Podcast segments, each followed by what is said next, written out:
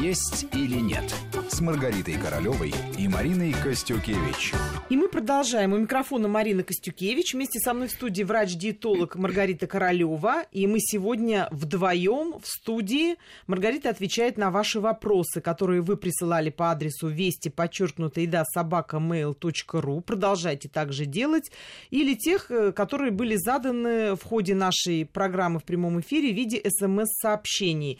Вот перед тем, как уйти на новости, мы обсуждали вопрос, как поддерживать вес человеку, у которого, в принципе, вес э, хороший. Вот девушка нам написала, Инга, ей 28, напомню, рост у нее 160, вес от 48 до 53, он все время колеблется. Влияют ее, конечно, образ жизни, влияет время года, влияет то, что она может себе тортик позволить. И, в общем, она все время на каком-то находится таком на контроле, сама себя держит.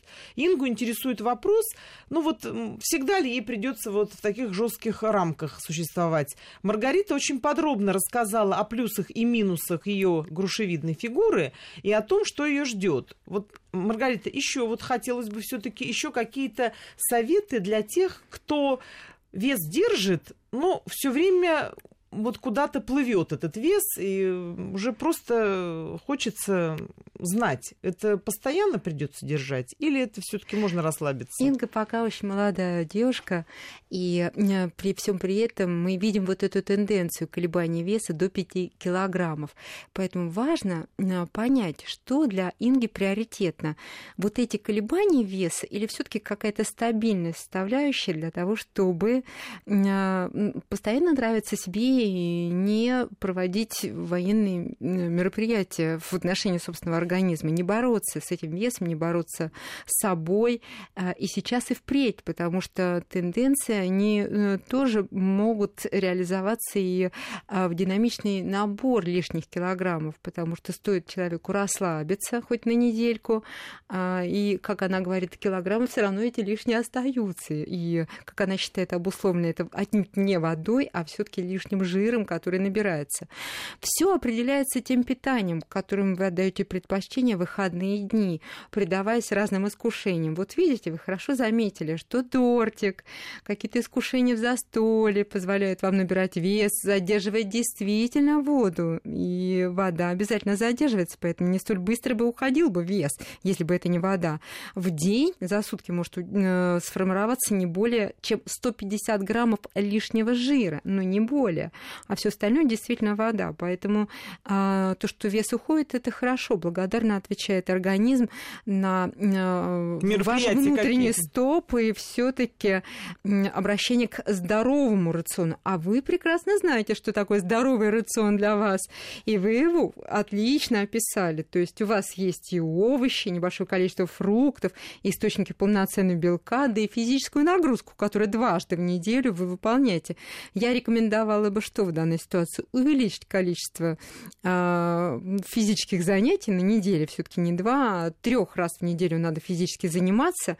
И если вы ничего не хотите изменить в своей жизни, в смысле вот э, тех искушений, которые вы отчасти подвергаетесь, не можете устоять, ведите э, разгрузочные дни после выходного дня. Не голодные разгрузочные дни.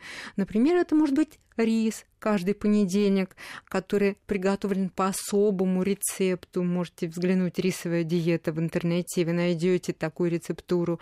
Может быть, это будет ягоды. Вот что касается сезонных продуктов на сегодня, полтора килограмма э, кисло-сладких ягод. Понедельник на 8 приемов пищи, каждую ягодку рассас, вы получаете удовольствие от продуктов, которые вы кушаете, а, и при этом теряете набранное что еще не успела утрамбоваться после выходных. Не забудьте, 2,5 литра жидкости вы обязательно должны при этом выпивать. Ну и стараться опять-таки двигаться, двигаться, двигаться. Быть может, это будет кефирная разгрузочная история. Литр 200 кефира, то есть по 200 миллилитров, 6 приемов в течение дня и 2,5 литра жидкости. Тоже вполне подходящий разгрузочный день при хорошей переносимости кисломолочного продукта. В понедельник вы будете пользоваться вот такой разгрузочкой. Поэтому безусловно, вне всякого сомнения, мы не можем себя жестко держать в, в каких-то рамках.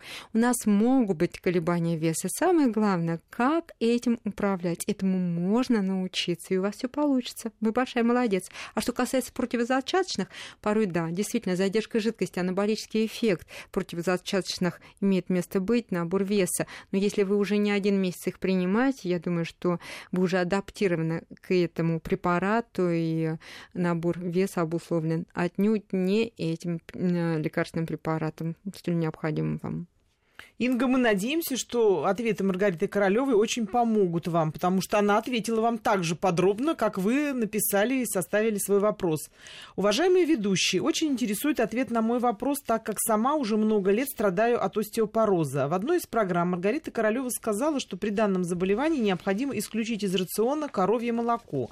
Допустимо ли в рационе присутствие козьего молока? И если нет, то почему? Ведь оно очень полезное. Для меня очень важен ответ на этот вопрос, так как не могу прожить и дня без стакана молока. Заранее спасибо. Татьяна, 64 года, пенсионер, постоянный слушатель программы «Есть или нет». Ну, Татьяна, вам большое спасибо и за вопрос, и за верность нашей программе. Ну, а Маргарита, конечно, вам сейчас обязательно расскажет э, о том, какое молоко выбрать вам с вашими предпочтениями. А, Татьяна, добрый день, большое спасибо за вопрос.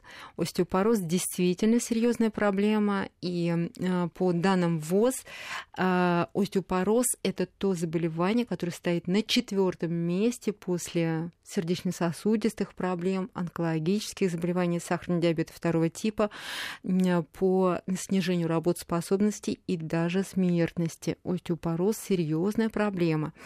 Вы находитесь в состоянии состоянии элегантного возраста, когда процесс усвоения продуктов, он не столь совершенен, каким он был, скажем, в возрасте 25. Вам немножко чуть, чуть больше. Пищеварительная система работает не так, как в юности, и не все продукты питания идеально усваиваются. И не, не идеально, в том числе, усваиваются компоненты из этих продуктов питания. все таки молоко не самый лучший продукт, который привносит в наш организм кальций. Вне всякого сомнения, если вы его хорошо переносите, вы можете оставить его в рационе, можете отдать предпочтение при этом молоку козьему, но лучший все-таки продукт из молочных для вас будет а, низкожировой творог. Вот он позволит вам получить больше кальция из этого продукта. Кисломолочный продукт, они будут органично восприниматься вашим, а, вашей пищеварительной системой. Но и для человека, которому уже 50 плюс, все-таки э, важно обратить внимание на растительные составляющие, которые привносят кальций в наш рацион. А это брокколи, морковь, тыква, зеленые, э, зеленые листовые овощи. Крупы тоже содержат кальций. А также продукты моря, например, это будет и треска, это будет лосось, это будет сельдь, если она не будет соленой. Кстати, вот сейчас тот самый период, когда сельдь на рынке можно купить а, абсолютно в свежую. Вот сейчас ну, тот самый сезон, когда можно воспользоваться этим. А, обратите внимание, для того, чтобы кальций хорошо усваивался, обязательно надо в рационе иметь магний это более важный компонент, который позволяет усвоиться и кальцию из пищеварительной системы и встроиться в те ткани мишени, которые в кальции так нуждаются, в костную ткань прежде всего. А источником магния для нас являются гречка, пшено, овсянка, а также бобовые продукты. Кушайте обязательно и их очень важен фосфор для усвоения и кальция, и магния, присутствие фосфора происходит формирование костных структур. А источником фосфора являются рыба, печень трески, куриное мясо, мясо индейки. Поэтому обязательно обратите внимание на эти продукты. И не забудьте почаще прогуливаться на улице, потому что витамин D, столь необходимый для усвоения кальция, для формирования костной, э, крепкой структуры а, вы получаете просто за счет ультрафиолетовых лучей, которые нежно ласкают вашу кожу. Поэтому мордочку и ладошки обязательно подставляйте хотя бы по 15 минут в день под солнышко. А вне солнечной погоды э, который уже наступает гарантированно после сентября, обязательный прием должен быть витамина D3. Спасибо. Мы надеемся, что Татьяне наш ответ понравился, пригодится полученная информация. Ну и также всем тем, кто этим вопросом задается в своем элегантном возрасте. А теперь у нас целых два вопроса от Александра Топориковой. Он москвич. Спасибо большое, Александр, что очень внимательны к нам. И вопросы у вас хорошие. Итак, первый вопрос. Слышал, что за один прием пищи организм усваивает только 20-25 граммов белка, а остальное идет на выброс из организма. То есть кушать блюдо, обед, в котором белка больше, чем 25 граммов, это нерационально. Так ли это? И второй вопрос. Если в походе хлеб заплесневел, что с ним делать? Выкинуть? Обрезать пораженный кусочек? Насколько это вредно или не очень? Тогда чем это отличается от сыра с плесенью, который продается в магазине? Ну что ж, вопросы интересные, вопросы такие, я бы сказала, на злобу дня, потому что нам очень часто слушатели, вот так же, как Александр Топориков, он тоже это все сублимировал, но очень много спрашивают об этом, и я их очень часто читаю, когда отслеживаю СМС-портал во время программы. Но ответы на эти вопросы вы узнаете сразу после того, как мы прервемся на прогноз погоды. Есть или нет с Маргаритой Королевой и Мариной Костюкевич.